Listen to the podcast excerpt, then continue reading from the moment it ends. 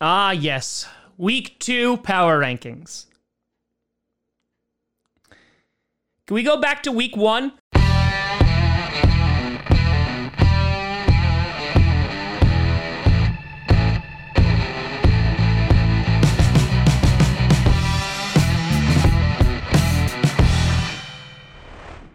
Grassi Posse Packer Nation. Welcome to another episode of Packcast, the podcast where you don't have to be a Packers fan, but it sure does help. I'm your host, Tom. No, seriously, can we just go back to when there was hope and optimism and not doom and gloom? Grassi, and today we're going to be going through the top 10 power rankings for week two in the NFL. Week one was insane. Started off with a crazy Thursday night game between the Dallas Cowboys and the Tampa Bay Buccaneers and concluded with an absolute wild game between the Baltimore Ravens and the Vegas Raiders. Before we get to that one, do a big shout and thank you to some brand new patrons and YouTube members. First, over on the Patreon side things, we have Austin Post and the Chiefs Guy One. A big shout and thank you to you both. And over on the YouTube membership side things, we got Jax Jones. A big shout out and thank you to you all. So, a crazy start to the 2021 2022 NFL season. There were road teams pulling up the upset, you had underdogs pulling up the upset. Nobody in the NFC North won. The NFC and AFC West are undefeated crazy times going on. We had games going into overtime, and uh, yeah, my predictions were really, really bad this week. But that's for tomorrow's video. So let's get started and start off with number 10 the New Orleans Saints.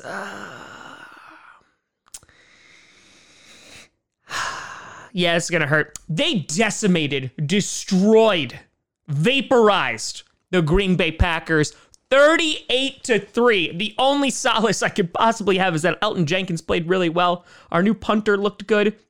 And the Buccaneers lost 38 to 3 against the Saints last year. That's the only things I could put together. But we're not talking about the Green Bay Packers right now or for this video. We're talking about the New Orleans Saints. The defense was pretty damn suffocating blanketing pretty good, except for that last drive before the first half. And on top of that, you had the drive coming out of the second half, but then that resulted in an interception, which Aaron Rodgers spoke about on the Pat McAfee show today, saying that it was because of the double nut shot he took, uh, which is why he threw that interception. And I had to be plagued with that information, so now you do too. Rodgers threw two interceptions, had an abysmal passer rating. On top of that, we had no run game whatsoever. Saints' run D looking just as good as it has been in previous years. And speaking of run game, oh boy, the New Orleans Saints knew how to run that football. Alvin Kamara over 80 yards. He had Tony Jones with 50 yards. Hell, Jameis Winston ran for 37 yards on some big conversions. And on top of that, let's look at Jameis Winston. Threw for 148 yards. Only threw the ball 20 times, completing 14 times, had five touchdowns. This was the definition of efficiency. They made the Packers look like garbage. They made the defense look bad, they made the offense look bad, and this is without Michael Thomas. So, all kudos, all props to the Saints. They knocked off the reigning defending MVP of the league in Aaron Rodgers, and they spanked the Green Bay Packers. And so, because of that, they deserve a spot in the top 10. Number nine, you got the Cleveland Browns. The Browns still holding on the top 10. Yeah, I know they lost, but boy, oh boy, did they put up a fight. And listen, for the first half, they looked pretty damn good.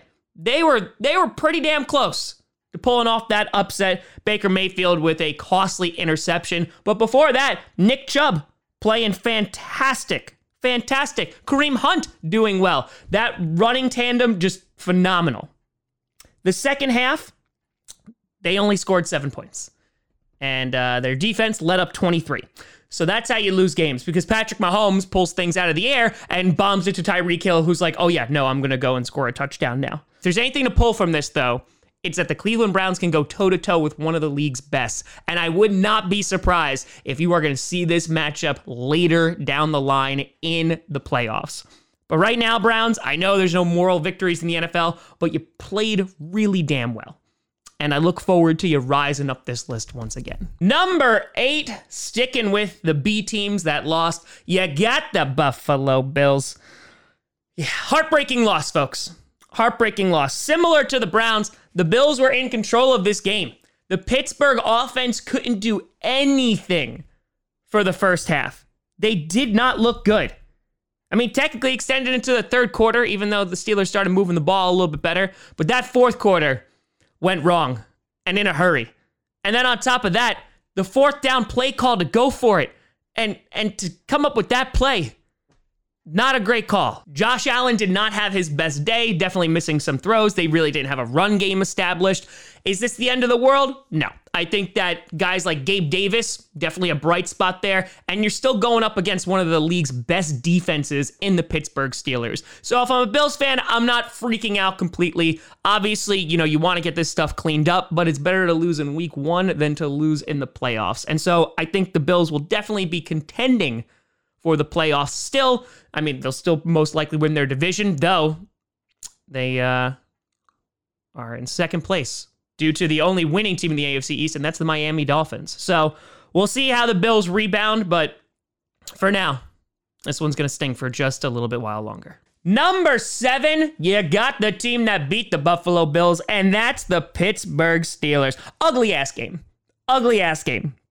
But the defense, they came to play, especially in that second half. And TJ Watt showing why he gets freaking fracking paid. The offense, six points in the third quarter, 17 points in the fourth, finally came alive in the fourth. It was a great win. Diontae Johnson with an amazing touchdown grab.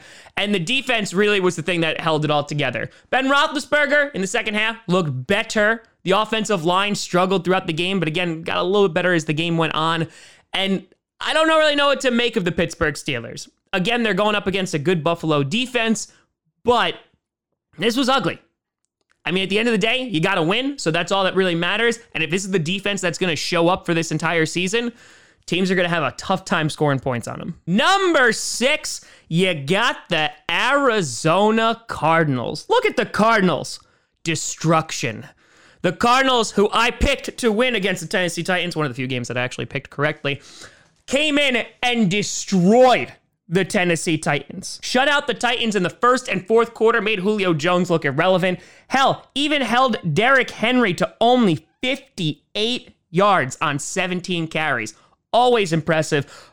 Let's talk about the defense first. Chandler Jones, five sacks in the first game. Insanity. JJ Watt, he was effective. Only had two tackles, one for a loss, but he allowed Chandler Jones to get free. And this is what I talked about with the Cardinals. Their secondary, lots of question marks there. They had a lot of people leave. But if that front seven, if that pass rush is that good, that really, really makes up for the fact that their secondary is not so great. And here, that's exactly what you saw. They gave the Titans fits all day, and that's not even talking about the freaking offense. Kyler Murray, 289 yards, four touchdowns, did have an interception. But good God, Kyler Murray looked good. Also had a rushing touchdown as well. Had Christian Kirk and DeAndre Hopkins both getting two TDs. And if this is the kind of Cardinals team that's going to show up week after week, it's going to be a battle in the NFC West. And we already like predicted that the Cardinals, oh, you know, maybe they'll kind of finish at the bottom of the division. After this week, might have some people rethinking that. Number 5, you got the Seattle Seahawks. Speaking of domination, yeah, they played real well. They ran all over the Colts. Carson, 91 yards. Wilson only had to throw the ball 23 times, 254 yards, four touchdowns. Tyler Lockett, four receptions for 100 yards and two TDs. And this is all against a good Colts defense. They're good.